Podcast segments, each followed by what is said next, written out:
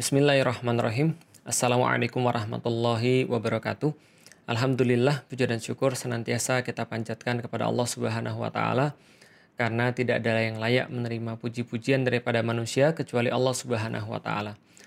Salat dan salam semoga tercurah dan terlimpahkan kepada baginda Nabi besar Muhammad sallallahu alaihi wasallam, panutan kita semuanya dan dan semoga semua daripada kita diakui oleh beliau sallallahu alaihi wasallam ketika kita kelak menghadap kepada Allah di yaumil kiamah di hari yang tidak ada syafaat kecuali yang telah disampaikan oleh Allah kepada siapa pun yang dia kehendaki. Dan termasuk yang mendapatkan syafaatnya adalah mereka yang diakui oleh Rasulullah Shallallahu Alaihi Wasallam. Dan semoga kita semuanya termasuk di dalam kelompok itu. Alhamdulillah teman-teman sekalian, insya Allah dirahmati Allah, kita masih menyambung dalam bab terakhir buku uh, Beyond the Inspiration dan insya Allah kita akan bahas pada hari ini adalah masih tentang perjalanan kehidupan manusia, tentang afterlife mapping, tentang bagaimana kita mem memetakan kehidupan kita ini. Dan kita sudah bahas kemarin bahwa kehidupan manusia itu seperti seseorang yang sedang berjalan atau seseorang yang sedang melakukan sebuah perantauan. Dan kampung halamannya kita sudah tahu adalah surganya Allah insya Allah. Dan kita sudah tahu dalam perjalanan itu seorang manusia pasti merasa tidak nyaman. Kenapa merasa tidak nyaman? Karena itu bukan tempat kampung halamannya. Karena itulah dia merasa nggak suka, nggak nyaman, nggak enak. Sebagaimana hadis Rasulullah Shallallahu Alaihi Wasallam, ad-dunya sijnul mu'min wa jannatul kafir. Sesungguhnya dunia itu seperti uh, penjara bagi orang-orang yang mukmin dan seperti surga bagi orang-orang yang kafir. Kenapa? Karena Rasulullah mengajarkan cara pandang seorang muslim terhadap dunia adalah dia memandang dunia ini sesuatu yang tidak abadi, sesuatu tempat persiapan sebelum dia kembali kepada kampung halamannya. Dan kita juga sudah bahas teman-teman sekalian, mental yang diberikan oleh Rasulullah Shallallahu Alaihi Wasallam kepada seorang Muslim, dia memandang dunia ini cuma tempat singgah, kalau Rasulullah katakan itu dunia kayak lautan yang kalau Anda mencelupkan, kita mencelupkan salah satu jari kita ke dalam lautan itu, maka perhatikanlah apa yang mampu kita angkat. Itulah dunia dan seluruh kenikmatannya. Sedangkan apa yang Allah tahan di surga bagi seorang mukmin itu laksana lautan yang dia tinggalkan daripada beberapa tetes itu. Maka kita sudah sampai bahwa Masya Allah sangat uh, indah sekali di dalam Islam ketika Allah menggambarkan kenikmatan dunia itu hanya sedikit sekali bahkan sangat tidak terhitung dibandingkan dengan kenikmatan yang Allah janjikan kelak nanti di surganya Allah. Pertanyaannya sekarang, kalau kita sudah tahu bahwa kampung halaman kita nanti adalah di surganya Allah, insya Allah, lalu di dunia ini kita merantau dan kita sudah tahu bahwa dalam perantau itu ada beberapa ciri-ciri yang sudah kita sebutkan tadi. Pertanyaan berikutnya adalah berapa lama kita merantau? Kalau seandainya kita tanya pada seorang mahasiswa, berapa lama kamu merantau dari kampungmu kemudian pergi ke kampus, lalu kuliah, lalu balik lagi? Mungkin jawabannya beragam, tapi pasti jawabannya ya tergantung berapa lama kuliah. Kalau kuliahnya normal ya sekitar 4, uh, 4 tahun, 4 setengah tahun. Kalau agak lama ya 5 tahun, 6 tahun. Kalau maksimal ya 7 tahun. Kalau 7 tahun nggak bisa lulus, itu ya di drop out gitu ya. Tapi berapa lama manusia itu safar atau merantau di dunia? Ya selama hidup jawabannya. Pertanyaannya hidupnya manusia berapa lama? Hidupnya manusia itu menurut uh, beberapa uh, ini ya penelitian tentang kehidupan manusia zaman sekarang. Rata-rata itu manusia meninggal umurnya 70 tahun 60 70 tahun. Dan itu bertepatan dengan hadis Rasulullah Shallallahu Alaihi Wasallam yang menyampaikan bahwa umur umatku ini ya tidak lebih dan tidak kurang sama seperti nabinya kalau Nabi Adam itu umurnya panjang, lebih panjang daripada umur manusia yang sekarang, maka sebegitulah umur manusia pada zaman dulu.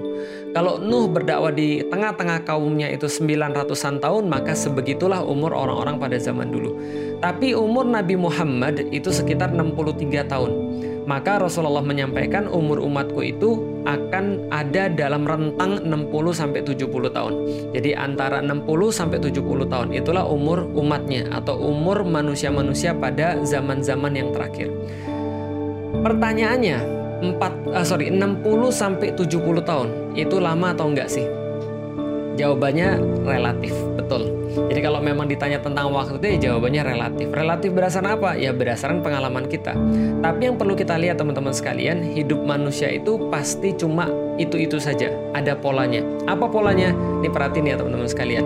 Pola hidup manusia itu dia senantiasa mulai dari titik nol kemudian dia naik sampai pada satu titik yang tidak bisa dia lampaui, kemudian dia akan turun lagi balik lagi ke titik nol.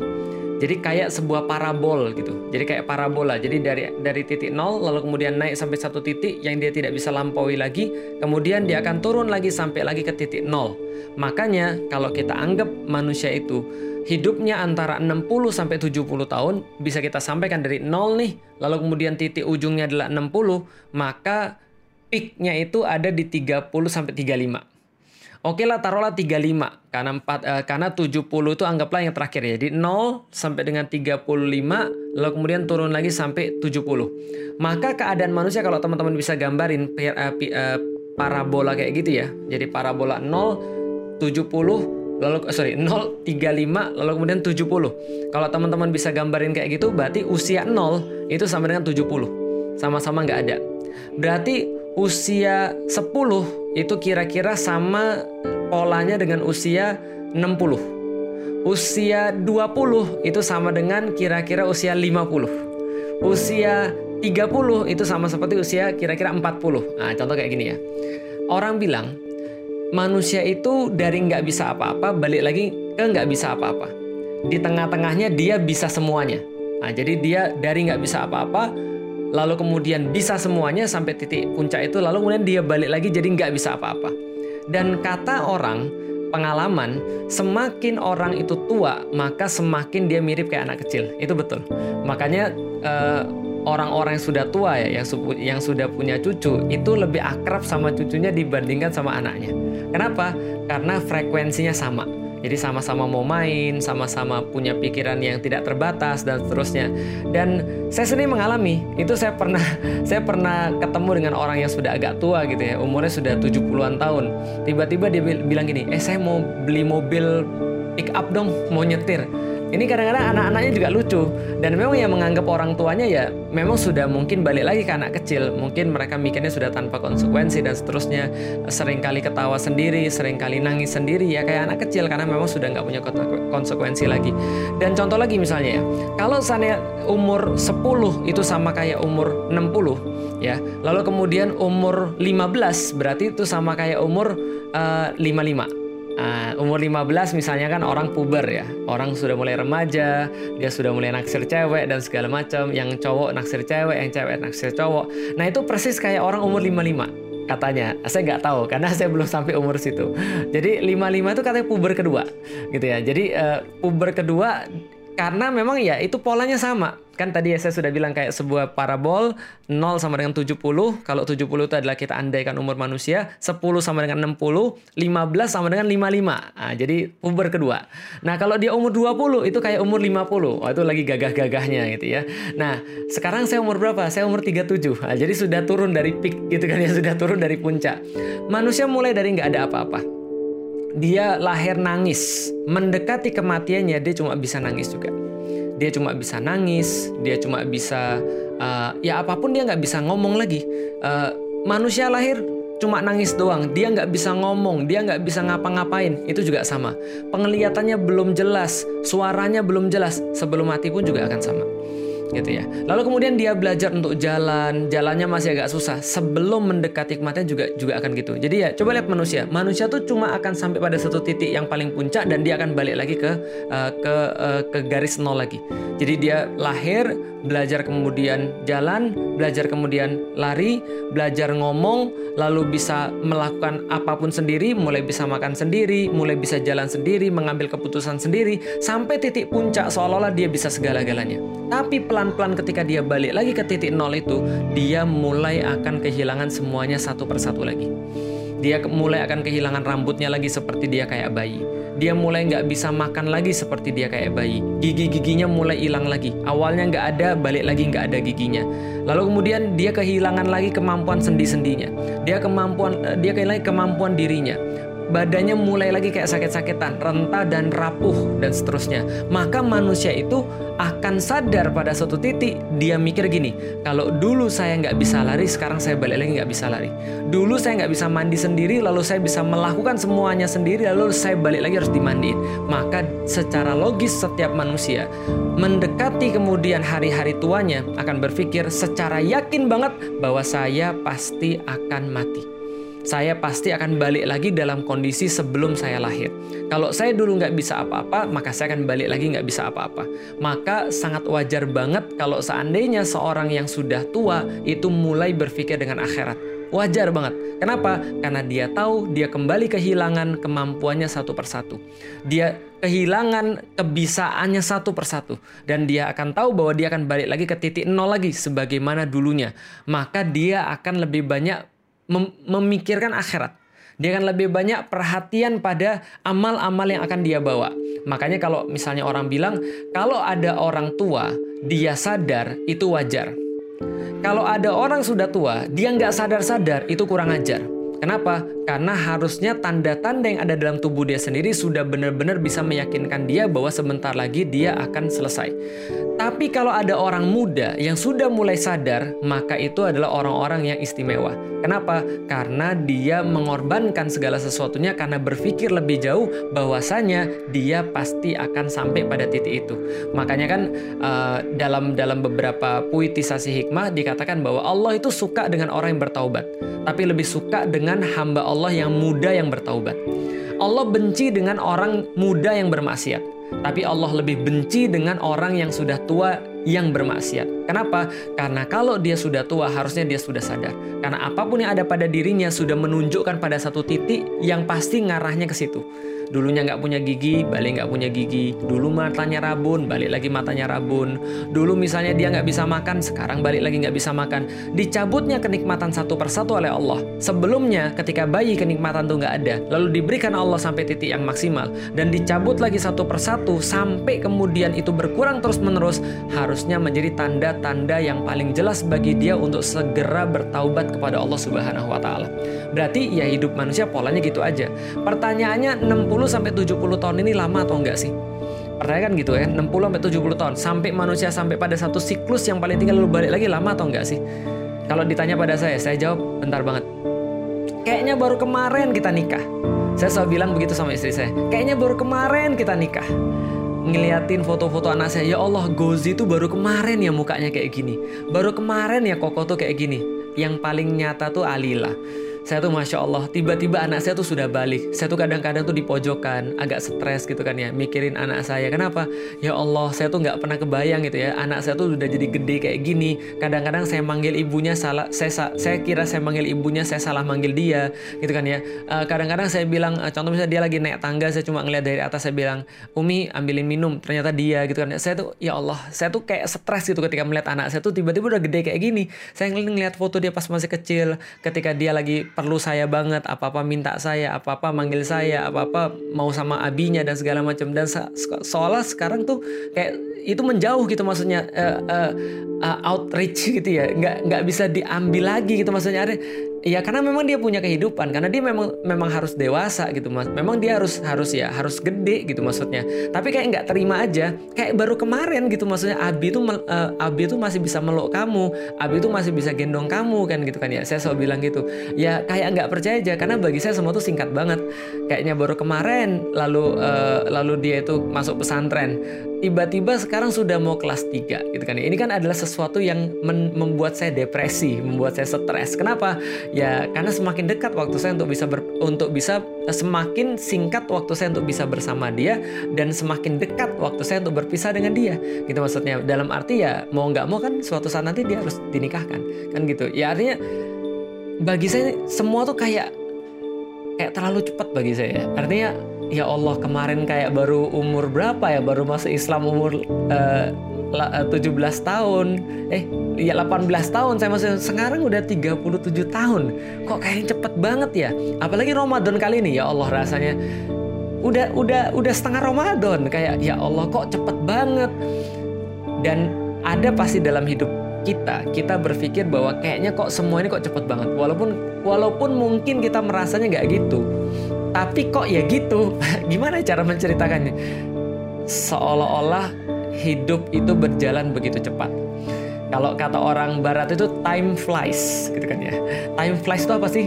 Time itu waktu, flies itu lalat. Waktu itu lalat. Gitu ya. Time flies. Waktu itu berjalan begitu cepat. Time goes by gitu kan ya. Waktu itu lari begitu cepat Kenapa? Karena ya kita itu merasa bahwa kita masih punya banyak waktu tapi tiba-tiba kita sudah kehilangan waktu. Kita sudah kehabisan waktu. Hidup tuh memang relatif. Relatifnya berdasarkan apa? Kalau seandainya relativitas waktu tuh gini ya. Kalau seandainya dua menit itu dipakai untuk nungguin bis itu lama. Kapan bisnya datang kok datang-datang gitu kan ya? Uh, di Istanbul atau di Jepang telat naik MRT telat naik tram itu dua menit aja itu kita udah rasa kok ini lama banget sih? Kok ini ini lama banget sih ini telatnya? Apalagi kalau telatnya sampai 5 menit apalagi telatnya sampai 10 menit. Jadi 10 menit atau dua menit untuk nungguin angkutan umum itu kayaknya lama banget.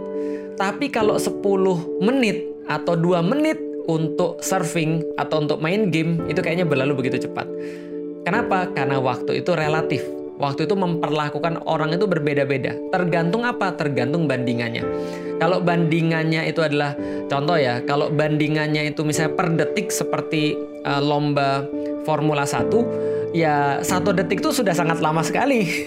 ya, pit stop itu beda satu detik dengan dengan lima detik itu jauh banget udah bedanya, gitu loh maksudnya. Tapi kalau itu adalah contoh ya, kayak misalnya uh, kayak orang lagi nungguin uh, nungguin pesawat misalnya, ya satu detik dua detik nggak terlalu banyak artinya, gitu kan. Kalau orang nungguin pesawat ya hitungannya ya per jam. Jadi sebenarnya tergantung berapa lama bandingannya. Tapi oke okay lah, kita coba uh, step aside daripada pembahasan dari menurut perasaan kita berapa lama kita tuh hidup di dunia, berapa lama perantauan kita. Andaikan kita mati umur 60 atau umur 70, bagi saya sih udah kayak cepet banget karena sekarang aja saya udah jadi 37 udah kayak cepet banget. Bentar lagi 40, sudah masuk 40 bentar lagi 50, bentar lagi 50, 60 nunggu mati. Kan gitu kan ya. Itu pun kalau matinya 60. Coba kalau enggak gitu kan ya misalnya. Nah, itu kan lebih cepat lagi. Oke lah, bagi saya ini cepat. Mungkin bagi yang lain hidup dia terlalu lama sampai dia mau mengambil hidupnya dengan cara bunuh diri. Walau misal. Tapi coba kita lihat bagaimana pandangan Al-Qur'an secara bahasan Allah Subhanahu wa taala tentang kehidupan manusia.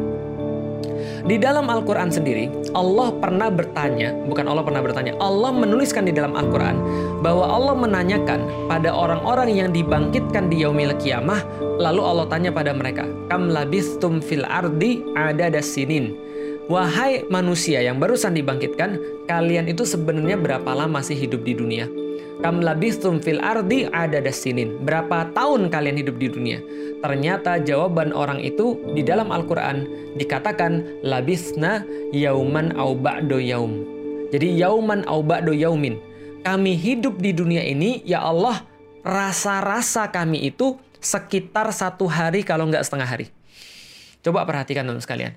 Di dalam Al-Quran Allah tanyanya adalah kam labistum fil ardi ada dasinin berapa tahun, jadi hitungan tahun, berapa tahun kalian tinggal di dunia. Kalau kayak pelajaran matematik ya. Kalau pertanyaannya berapa meter, maka jawabannya harusnya segini meter. Kalau pertanyaannya berapa senti, harusnya jawabannya segini senti. Kalau pertanyaan berapa kilo, ya jawabannya berapa harus dalam hitungan kilo. Kalau misalnya jawabannya masih gram, ya harus dikonversi dulu. Kalau berapa lusin, jawabannya bukan berapa jam. Jawabannya pasti dalam lusin juga kalau tidak dalam lusin harus dikonversi. Maka Allah seolah menunjukkan pada manusia dengan pertanyaan tadi, kam labistum fil ardi adada sinin, seolah-olah Allah katakan kalian tuh merasa kalau kalian tuh hidup sudah bertahun-tahun kan. Ada yang di antara kalian merasa hidup puluhan tahun, ada yang kalian di antara kalian merasa hidup sudah uh, apa namanya 20, 30, 40, 50 atau bahkan ada yang 100. Tapi Allah tanya itu pada orang-orang yang baru dibangkitkan, maka mereka jawab bukan hitungan tahun. Bahkan kami nggak merasa hitungan tahun ya Allah. Mereka menjawab, labisna, kami hidup di dunia ini, kami tinggal di dunia ini, yauman au ba'do yaumin. Kami cuma tinggal di situ cuma sehari. Kalau nggak sehari, kayaknya cuma setengah hari deh. Kami nggak yakin. Sehari kalau nggak setengah hari. Dalam pembahasan yang lain dikatakan oleh Allah di dalam Al-Quran ketika manusia dibangkitkan mereka ditanya dengan pertanyaan yang sama berapa lama kalian tinggal di dunia maka mereka menjawab bahwa kami tinggal di dunia cuma sekitar di pagi hari atau di sore hari sore hari atau di pagi hari. Kalau sore hari seperti yang sekarang teman-teman lihat saya ini, ya paling sekitar jam berapa? Paling sekitar jam dari jam 3 sampai jam 6 atau jam 7, paling 3 atau 4 jam. Pagi hari jam berapa? Paling jam 7 atau jam 6 lah taruhlah. Dan jam 6 sampai jam berapa? Sampai jam 10. Pagi hari 4 jam atau ya 3 atau 4 jam atau 5 jam. 4 jam 5 jam. Dalam ayat yang lain seperti di siang hari. Siang hari berapa lama sih? Jam 10 sampai jam 2 atau jam 3? 4 atau 5 jam? Sama. Pertanyaannya kok bisa begitu? Iya, karena bandingan kita pada saat itu, standar kita pada saat itu adalah yaumil kiamah. Dan di yaumil kiamah, Rasulullah Shallallahu Alaihi Wasallam menyampaikan kepada kita, wahai manusia, gimana perasaan kalian? Kira-kira gimana keadaan kalian? Ketika kalian dikumpulkan pada satu tempat, seperti berkumpulnya anak panah dalam wadahnya. Dalam hadis yang lain, seperti dikumpulkannya kalian seperti berdesak-desakan. Dan kalian dalam keadaan tidak berpakaian, dalam keadaan kalian itu tidak dihitan. Dalam keadaan itu kemudian Aisyah bertanya pada Rasulullah, "Ya Rasulullah, kalau kami dikumpulkan dalam keadaan kayak gitu, apakah kami nggak merasa malu satu sama lain ya Rasulullah?" Rasul katakan, "Jangankan kalian ngurusin malu kalian sendiri, jangankan kalian mikirin aurat kalian sendiri, kalian sudah sibuk dengan urusan kalian masing-masing." Kenapa? Dalam hadis yang lain diceritakan lagi, karena matahari didekatkan satu mil di atas kepala kalian dan kalian pada saat itu merasa kepanasan luar biasa dan kalian merasa waktu itu urusan kalian lebih besar daripada apa pun dan mereka semua saking khawatirnya mereka berkeringat sampai keringat itu. Ada yang menggenangi seseorang di antara kalian sampai batas lututnya ada yang menggenangi seseorang dengan eh, daripada kalian sampai batas perutnya ada yang menggenangi seorang daripada kalian sampai dia sampai batas hidungnya sampai dia tenggelam dalam lautan keringatnya sendiri. Karena saking dahsyatnya waktu itu di mana kata Rasulullah di hari itu kalian dikumpulkan seperti ber berkumpulnya anak-anak panah dalam wadahnya, berhimpit-himpitan satu sama lain, dalam keadaan panas dan dalam keadaan khawatir, dan kalian dikumpulkan di sana dalam keadaan 50 ribu tahun, sementara Allah tidak memperhatikan kalian sedikit pun. Itu kata Rasulullah Shallallahu Alaihi Wasallam. 50 ribu tahun dalam keadaan tidak diperhatikan, dalam keadaan berdiri seperti itu, itulah yaumil kiamah. Bayangannya seperti itu. Maka seseorang di antara kita yang hidup 20 tahun, 30 tahun, 50 tahun, 60 tahun, 70 tahun, pada saat itu mereka akan merasa, duhai kehidupan yang sangat singkat bila dibandingkan dengan yaumil kiamah. 50 ribu tahun kita kemudian ada di situ menunggu pada saat itu dengan amal kita yang kita nggak ngerti akan menghasilkan kita seperti apa. Kalau kita bandingkan teman-teman sekalian, coba bandingin kayak gini ya.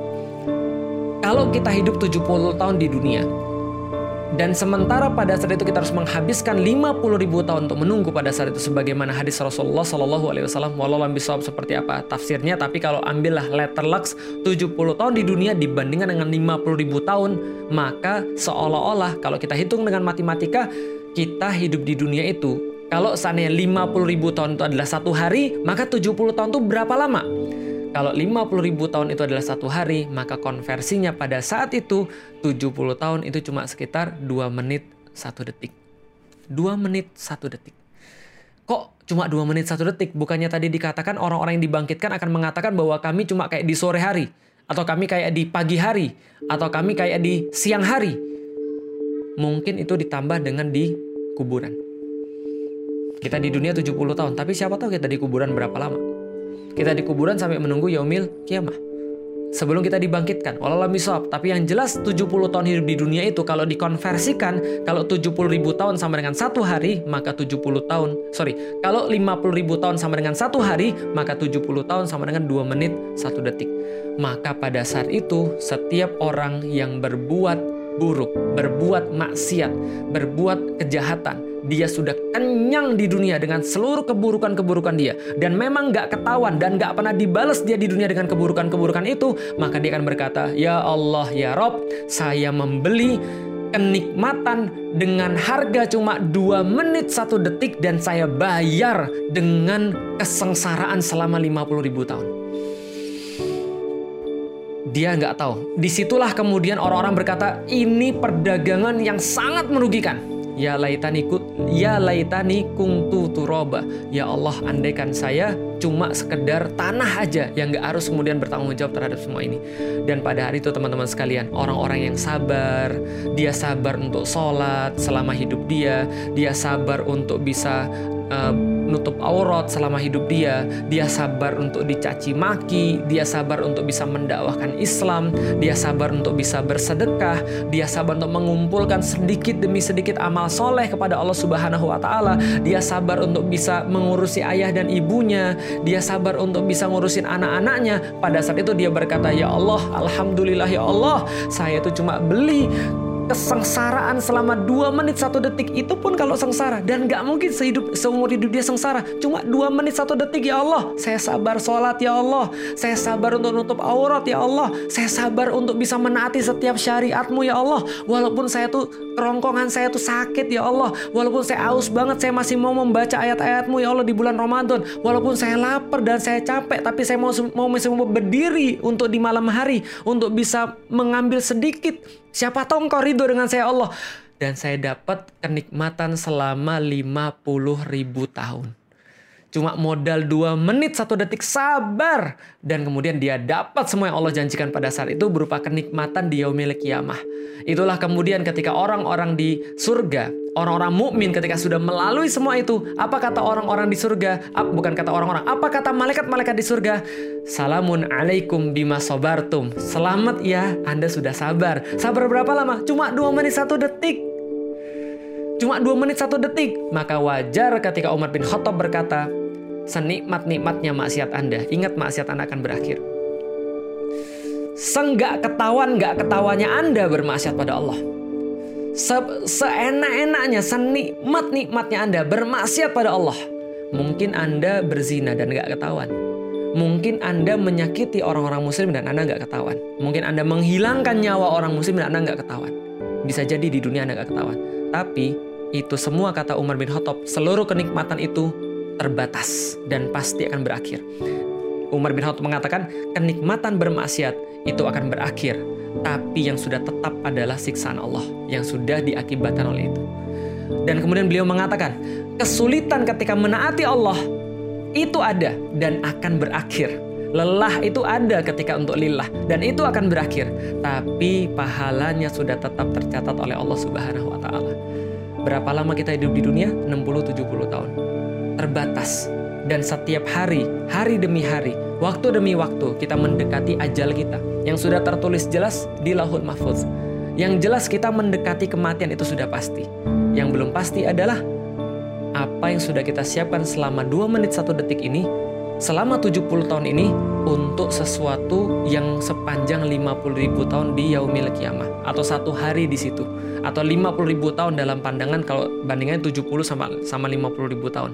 Dan itu bukan akhir tapi itu hanyalah penghitungan sebelum kita nanti berada di hadapan Allah ketika dibuka semua rahasia rahasia rahasia yaumatublas saroir dan dihitung setiap amal-amal. Dan kemudian ditentukan apakah kampung halaman kita di surga atau kampung halaman kita bukan di situ. Allah bisa teman sekalian, mudah-mudahan kita bisa lanjut lagi. Lalu bagaimana yang kita perlu persiapkan dan bagaimana setelah kita tahu waktu perantauan kita sangat singkat sekali, selama 2 menit 1 detik dibandingkan satu hari nanti di umil kiamah.